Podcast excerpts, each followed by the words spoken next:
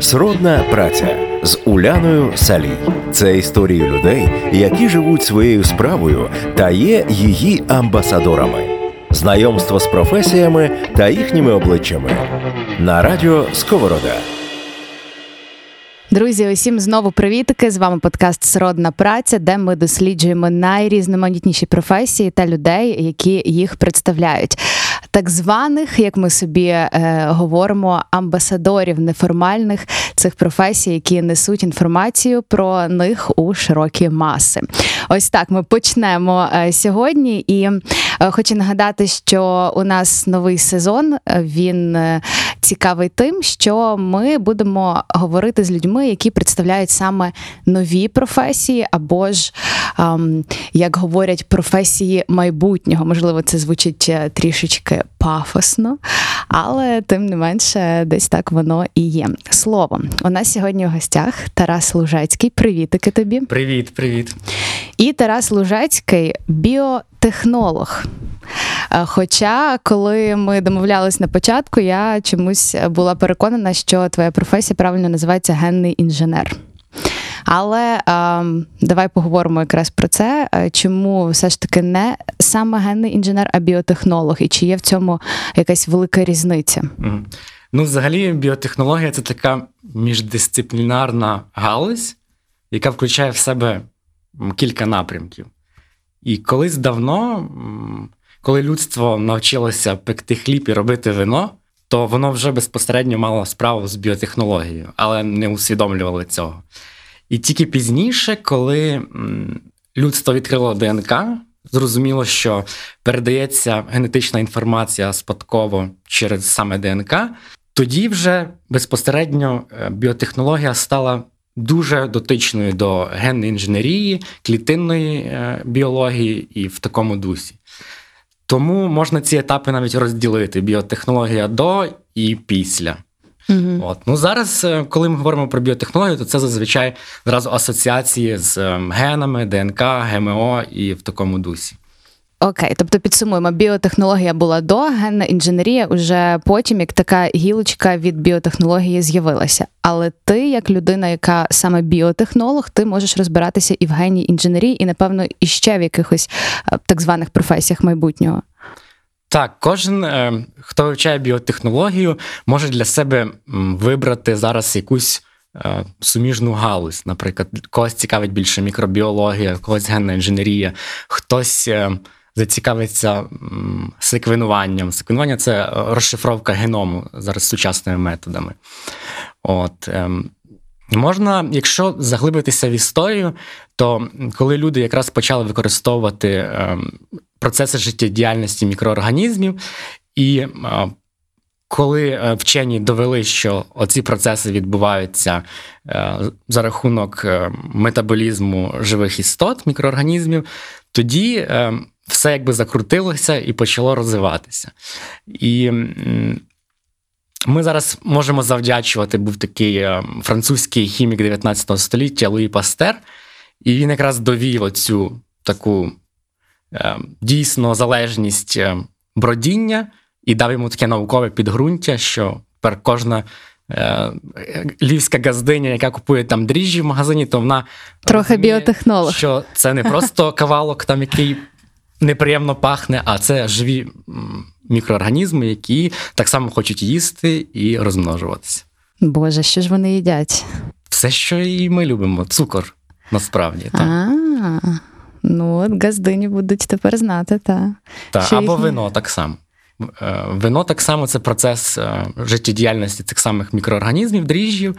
І ем, так само вони споживають активно цукор і е, метаболізмом своїм виробляють поживні речовини. В нашому випадку це алкоголь, спирт. Ага, така довга довга доріжка вашої пляшки вина починається. Починається вона ще з дріждів, які цукор полюбляють. Давай почнемо із простого. Е, Виглядає так на перший погляд, що е, професія суперскладна. І е, якщо намагатися її досліджувати людині, яка не має якихось базових знань в біології, в хімії, то це мені здається просто нереально.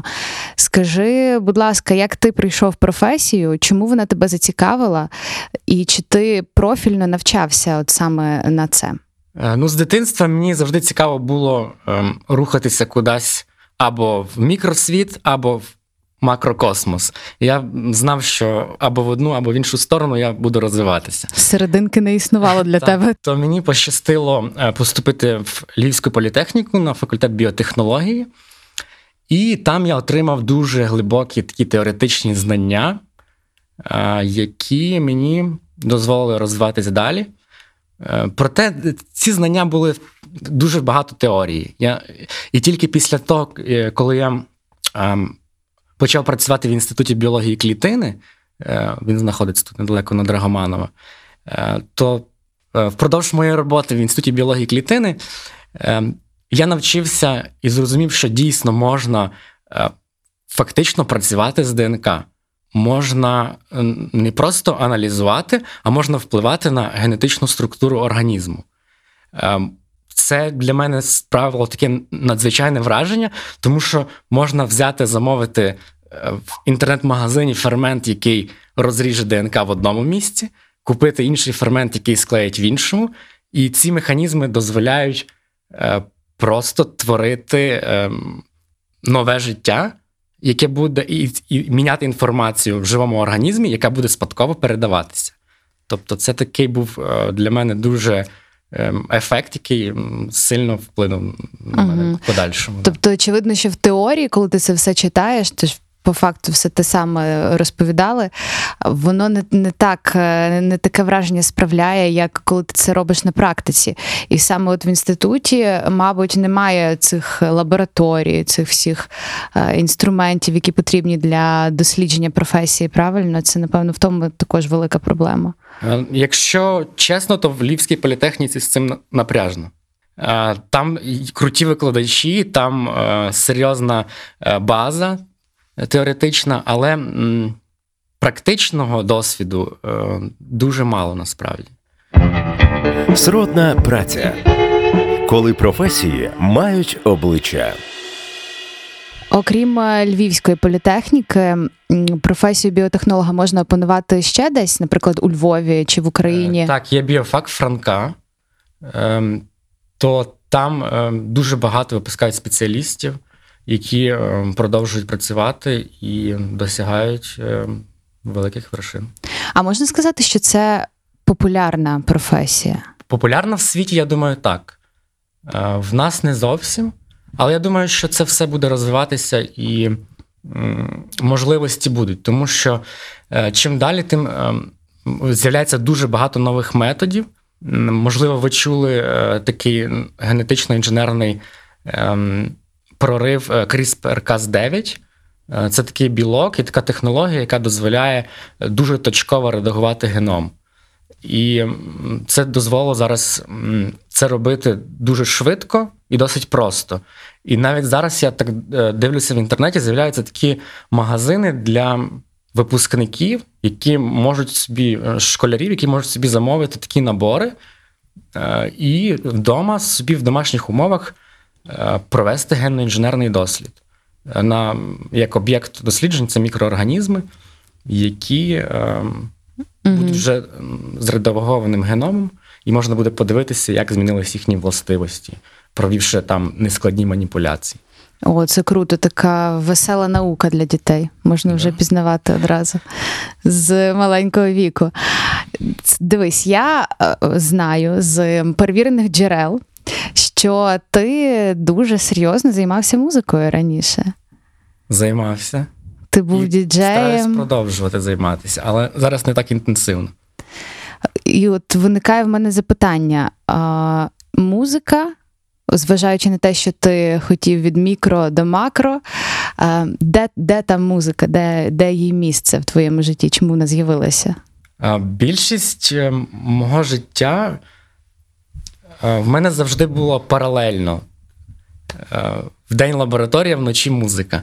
І це такі поєднання. І музика завжди мене надихала і е, дозволяла мені ефективніше якось працювати в лабораторії. І так само в лабораторії, коли мені ставало трошки вже нудно, я вертався до музики. І це такий був симбіоз, е, класний такий баланс, е, який е, мені дає е, рухатись далі. Зараз я трошки е, часу на музику відклав, щоб більш сконцентруватися на науці. Е, Зараз ми, до речі, з однодумцями відкрили власну лабораторію, е, яка називається Зерно Біо, і ми е, займаємося розробкою е, засобів для догляду. Е, Розробляємо косметику, використовуючи ці бі- біотехнологічні підходи. Е, Акцент робимо на мікробіом шкіри, і в нас великі плани на майбутнє. Тобто, засоби для догляду це креми для догляду за обличчям, За лише. Саме так. Креми це все ви як ви це робите? Ви підбираєте для певного типу шкіри, чи ви підбираєте для окремої людини, прямо індивідуально? Бо мені здається, зважаючи У на взагалі є два напрямки. Ем, Одна, один напрямок це е, наша лінійка, яку ми зараз розробляємо для е, професійного догляду за шкірою, яка включає в себе засіб для вмивання, тонізація і е, крем. І також ми працюємо ще. ем, Розробляємо private лейбли на замовлення. Тобто до нас можуть звернутися компанії і дати запит на конкретну функцію крему. Нам треба такий, такий, такий. І ми е, це робимо. А чи є довіра до такого продукту? Ну, засіб для догляду за обличчям якої, якогось відомого бренду. Мені здається, до нього буде в людей більше довіра, ніж до невідомого якогось. Не бачиш, що все, що стосується обличчя, тіла, шкіри, дуже так делікатна така історія. Насправді це сумно звучить, але дійсно показує досвід, що е, люди взагалі не дуже довіряють українським е, продуктам е, косметичним. І тому я так помічаю, що е, ці бренди, які зараз е, в Україні розвиваються, більше позиціонують себе е, до європейської сторони. Тобто стар- стараються маркування латинкою робити. Ага, щоб в людей були асоціації, що це Ну, мені здається, що тоді якось викликає більше довіри. Ну, чомусь, чомусь таке. що це не зовсім made in Ukraine. Багато української косметики більше дають акцент на природності, з якихось е, з якоїсь пшениці роблять, там ще щось таке, чому, чомусь так, з якихось трав. От чи, чи є вона ефективна, це вже питання. А свою ви як тестували? У нас за- взагалі е, ми керуємося принципи такого балансу здорового. Тобто, не завжди все е, природнє може бути е, супердієвим е, і корисним. І навпаки, іноді синтетика може бути зовсім не шкідливою, але давати крутий ефект. Цікаво, в яких випадках. Е, Ну, наприклад, е, є синтетичні сполуки, енхансери, які переносять, дозволяють е, перенести корисні сполуки рослинного походження, можливо, в, наприклад, глибші шири шкіри. І тоді оця якраз природня косметика на природній основі буде дієвіша. Повертаючись до твоєї професії, скільки часу ти навчався цьому? Скільки часу для цього потрібно? П'ять років, десять? Ну, насправді близько 10 років, може навіть більше. е, Я в цій сфері і завжди вчусь чомусь новому, навіть зараз постійно. Мені здається, розвиток. що в науці кожного дня з'являється щось нове, кожної, мабуть, і години. Особливо зараз взагалі. Потрібно бути завжди в тонусі і завжди ем, дізнаватися нове, нове, тому що все дуже швидко розвивається. Нові технології, нові методи. Ем, це так. Сродна праця з Уляною Салій. А як виглядала твоя практика? От для того, щоб її здати, що тобі треба було зробити? Я не знаю, винити новий вид корови чи схрестити огірок з картоплею. Як це відбувається? Можу розказати про наш проект в Інституті біології клітини. Він досить цікавий. Е, Вернемося знову до дріжджів, е, з яких все почалося. На, на сьогоднішній день е, дріжджі це мікроорганізми, які е, широко використовуються як модельний організм е, взагалі в біотехнології.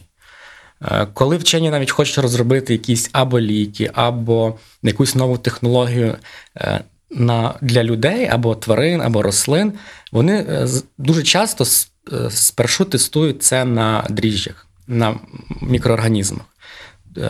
Генні конструкції, різні модифікації, тому що цей організм дуже швидко ділиться, і е, відомий його е, геном. Він секвенований, розшифрований, е, дуже зручно працювати. Це якби в, одному плані. В іншому, в більш промисловому. Тобто дріжджі здатні виробляти алкоголь, спирт, споживаючи цукор, глюкозу. І якраз в цьому аспекті і базувався наш проект. Ідея була в тому, щоб цей спирт в майбутньому використовувати е, як альтернативне джерело палива, е, як альтернатива бензину. Бо зараз в нормальних умовах, якщо е, дріжджі споживають звичайний цукор і виробляють цей спирт, то це економічно невигідно. Угу. І нашим завданням було генетичними методами збільшити вихід цього спирту. І це би здешевило економічно цей процес, і, можливо, ми би дійшли до якогось рівня е, собівартості, е, який би був економічно вигідний. Якщо би продовжити над ним працювати, бо так ви тільки подали якусь ем, половину роботи, та ідею і до чогось довели, але не до кінця. Тобто не приходить якась компанія до студентів і не каже нам. Подобається ваш, е, е, ваш винахід, ми його забираємо собі, платимо вам стільки-то коштів. Буває таке? Мені здається, що цього якраз дуже часто не вистачає е, в українській науці, що нема цього підтримки бізнесу проєктів. Як на мене, мало колаборацій таких науково, які би потім могли в, Українські, інтегруватися в виробництво. Українські бізнесмени не хочуть інвестувати в науку, так? Як на мене, дуже є якесь таке побоювання ще на рахунок цього. не розуміють, яка користь. А не може це бути пов'язано з тим, що і самі науковці або їх люди, які представляють їх і їхні роботи, просто не доносять в інформаційне поле те, що ви робите. Те, що ви науковці робите. Тобто люди абсолютно не знають, що відбувається. Тобто, а, знаєш, як е, кажуть, що якщо ти хочеш щось досягнути, то не треба сидіти, склавши руки і чекати, поки до тебе прийдуть. Чи можна сказати, що десь так приблизно зараз відбувається в нашій науковій сфері, що можливо вони сидять і чекають, поки прийдуть до них інвестиції, нічого для цього не роблячи? Чи все-таки це якийсь такий глобальний Можливо, процес? частково ти права. Е, Я думаю, також ще можлива проблема в е, так само в технічній базі, тому що якщо е, в сучасному світі, в Європі, в Америці з розвитком технологій і матеріальне забезпечення, і база технічна, вона цим цим підкріплюється. І це також сторона державної політики, що скільки інвестується в науку зараз, у нас з цим дуже проблема. Так, от згадав інші країни. е, Мені на думку спало таке. Ми нещодавно спілкувалися з Оксаною Линів, вона диригентка е, доволі відома, всесвітньо відома, і е, вона розповідала, е, що в Україні, от вона як музикант, вона великий музикант, для того, щоб їй отримати якусь нагороду чи визнання е, в сфері музики в Україні, їй потрібно самій шукати людей якихось, показувати їм свої роботи, вносити сам, саму себе в якісь списки, щоб потім ці списки переглядалися.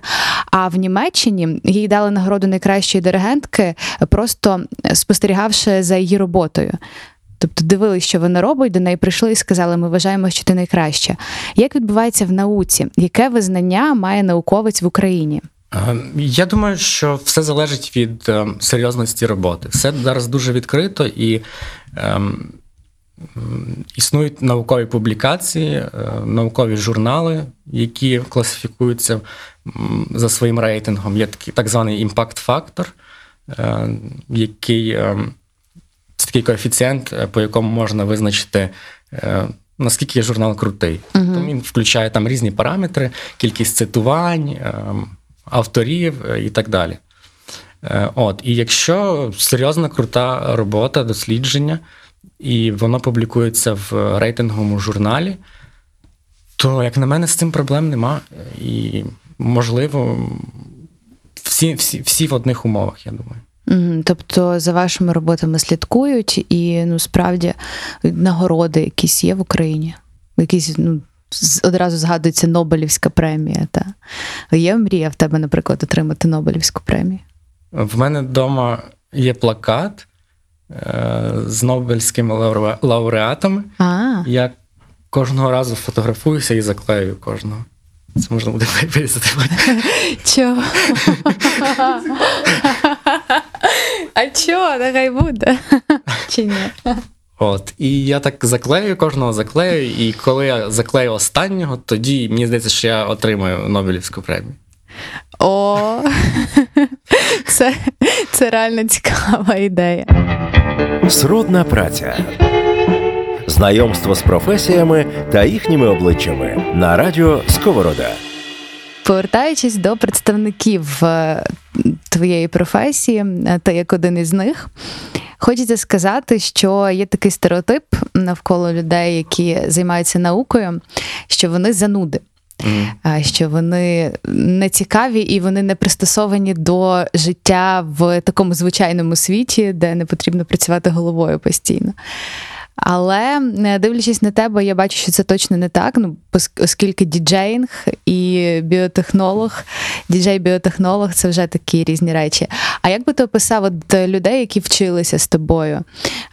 Чи твоїх колег зараз? Які вони? Вони теж такі продвинуті, займаються різним всім? Чи справді цей стереотип десь е, має підґрунтя? Ну, можливо, частково. Я думаю, що тут залежить більше від людини, але ти підмітила цікаво, що дійсно оця музика і постійне таке переключення мене на іншу е, сферу, е, воно мені додавало якоїсь, напевно, соціальної активності, і якщо б я не займався. е, Музикою, то в лабораторії я би дуже сильно сконцентрувався і забув би за все на світі. От. А мої однолітки і е, одногрупники, які вчилися зі мною. Багато є дуже крутих, і ми зараз з ними е, контактуємо, підтримуємо зв'язок. Насправді мало дуже, на жаль, мені здається, хоча, може, для когось на щастя, е, продовжували займатися своєю спеціальністю, наукою, і, можливо, кілька тільки людей з моєї групи, наскільки я знаю, продовжують в цій сфері працювати. А чому е, поставили мораторій? Вони бояться рослин-мутантів? Я не знаю, е, можливо, ти бачив е, ще давно-давно на зорі своєї кар'єри Джордж Клуні не мав е, грошей, як і в принципі всі ці зірки початківці, і знімався всюди, куди покличуть і що знайде. І він знімався в фільмі Помідори вбивці. Там була така сцена, де він біжить по пляжу, і за ним котяться величезні помідори, які хочуть його, я не знаю, що задавити. От то, то чи в тому причина? Е, Я думаю, що тут така заборона пішла е, через великі гроші через е, таку корпоративну велику політику великих компаній, монополістів, які вирощують, виводять нові сорти, ГМО-сорти. Одне з найпопулярніших таких ГМО-культур є рослини, які є стійкі до гербіциду, до хімікату.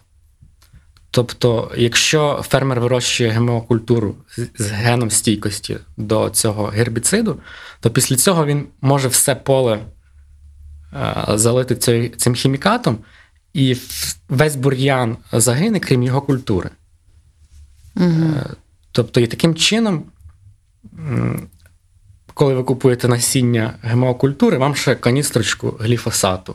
І це великий бізнес вже на продажі е, самої хімії, е, і отак робляться гроші. От. І отакі, це така темна сторона ем, е, генної інженерії. Тобто, як це, дивлячись, як це використовувати. Ага, тобто тут також є свої потаємні місця. Ми колись розмовляли з археологиною, і там були, е, грубо кажучи, білі археологи і чорні археологи, які постійно мішають білим своєю роботою. То у вас е, отеж якісь такі дві сторони медалі виходить.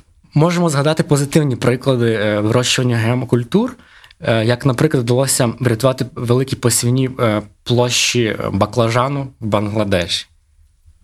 І е, вчені, вченим е, вдалося розробити новий сорт баклажану, е, в який клонували ген, е, який ем, синтезував е, токсин, е, який впливав якраз критично на е, комах. Тобто ці е, комахи якраз е, знищували всі нормальні посівні площі, а коли вони споживали цей е, баклажан з е, геном, який виробляє токсин, то вони помирають. І таким самим чином е, баклажан там зараз дуже активно розвивається. Сродна праця. Знайомство з професіями та їхніми обличчями на радіо Сковорода. Якщо сказати простими словами, що таке ГМО і чому ми хочемо так купувати продукти без ГМО? Е, Ну, абревіатура, напевно, зрозуміла всім генетично модифікований організм, але політика, мені здається, державна, вона дуже слабка в цьому плані. І мені здається, що треба якісь робити прос- просвітницьку діяльність, тому що е, ще донедавна в нас продавалася вода і сіль, де було маркування без ГМО. Тобто це взагалі абсурдні речі, коли це апріорі е, неможливо, тому що це. Ну, ці ходи маркетологів, е, ну, людина бачить без ГМО і одразу бере. А чим це ГМО, в принципі, погано? Якщо сказати такою нормальною мовою до людини, е, сказати ГМО погане тому що і чому? а ГМО непогане. Не погане. Угу. Е, ГМО це, ми вже говорили з Артемом, генно-інженерні підходи це як, наприклад, атом з фізики.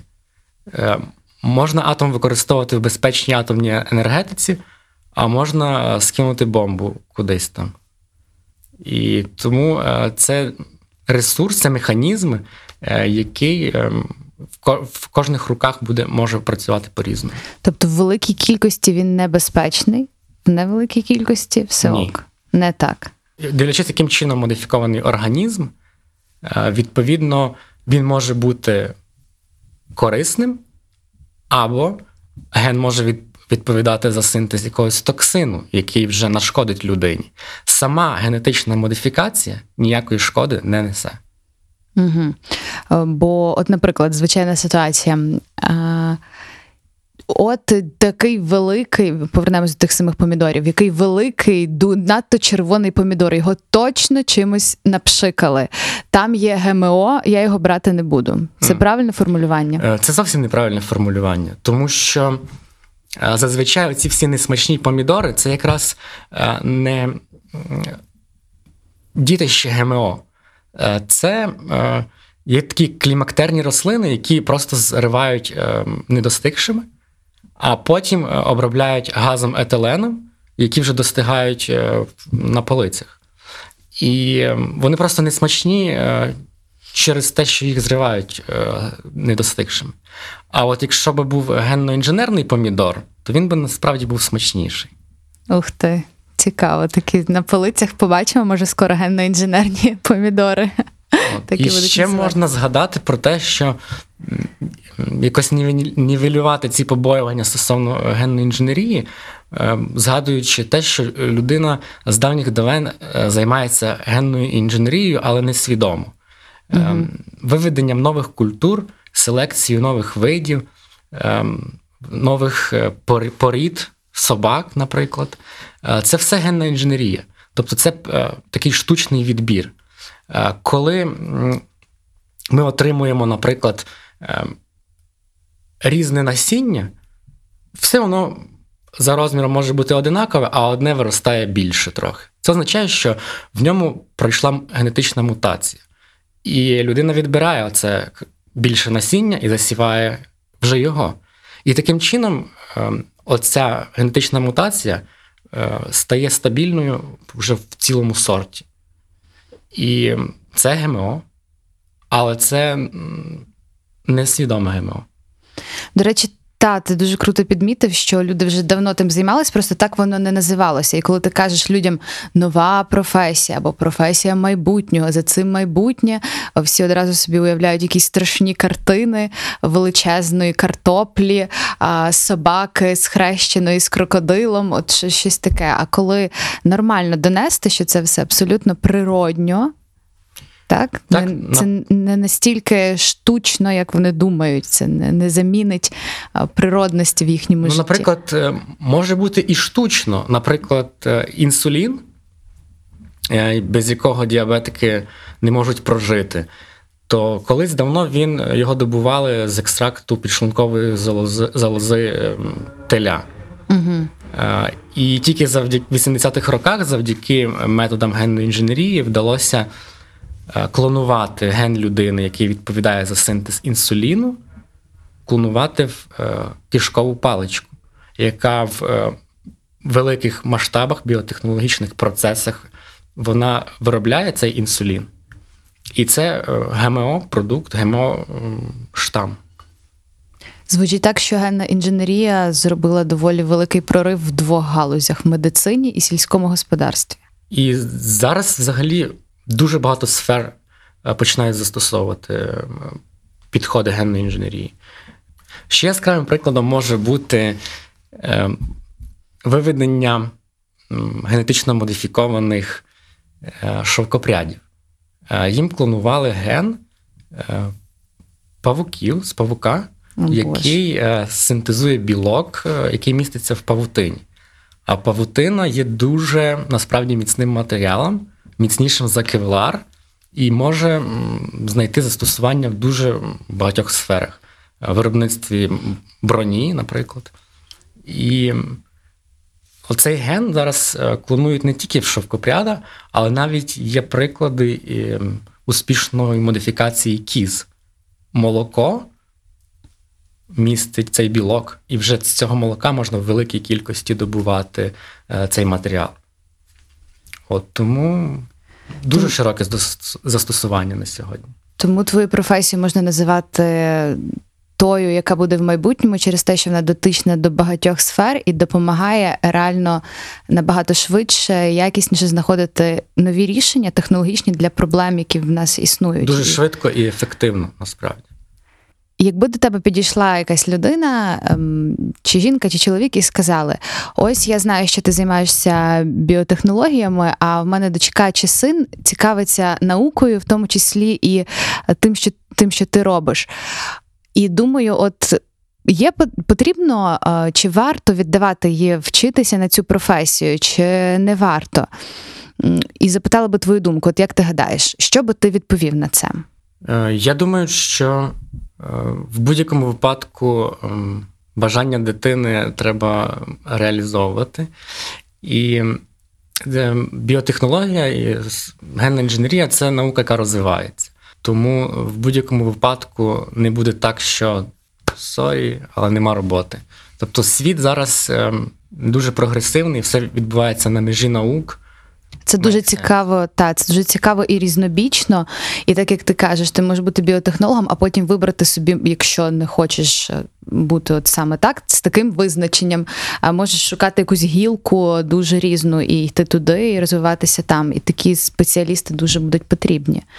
Е, Навіть там, де ми зараз не уявляємо, що, що буде така необхідність. Так що та, це крута Так, ну і межа наук е, з різних сфер можна дойти до генної інженерії, біотехнології і знайти собі е, оцю професію.